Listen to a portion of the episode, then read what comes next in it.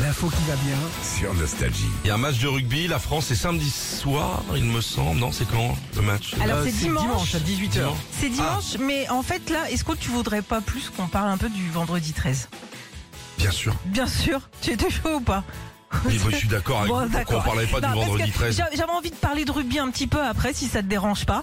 Euh, voilà, 75% des Français sont superstitieux et pensent que ce jour a un impact sur notre vie. Ok Ça, c'est vrai que ça. Ah, bah, Les ça gens joue. réfléchissent à ça. Ça- hein. ça joue, ça joue. Moi, je On a- mets deux slips hein, le 13, hein, Ah, toujours. c'est vrai hein. Ah oui, oui, Petite oui. précaution quand même au cas où. bon, on a tout entendu sur le vendredi 13 déjà qui portait malheur sans vraiment savoir pourquoi. Alors il y a mille explications à tout ça, religieuses notamment parce que Judas était considéré comme un traître, que c'était le 13e participant au dernier repas de Jésus qui a été Ouais. Mm. crucifié un vendredi.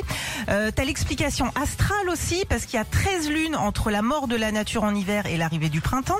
Ah, ok. Et puis euh, une autre euh, justification euh, parce que Adam et Ève ont croqué la pomme un vendredi 13.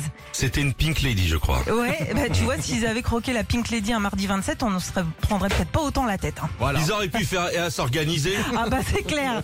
Alors il y en a pour qui aussi le vendredi 13 porte chance, c'est le cas de 3 Français sur 5 et c'est pour ça qu'il y a une, toujours une super cagnotte, on en parlait tout à l'heure, ou un euro million les vendredis 13. Mhm. En moyenne, 6 millions de Français jouent le vendredi 13. Bon voilà, je vous le disais tout à l'heure, moi j'en j'en fais partie, c'est rare, mais en tout cas je joue ce jour-là. Et si vous jouez ce soir, sachez que vous avez une chance sur 116 millions de gagner le jackpot et 10 fois plus de chances d'avoir un sixième doigt qui pousse à chaque main.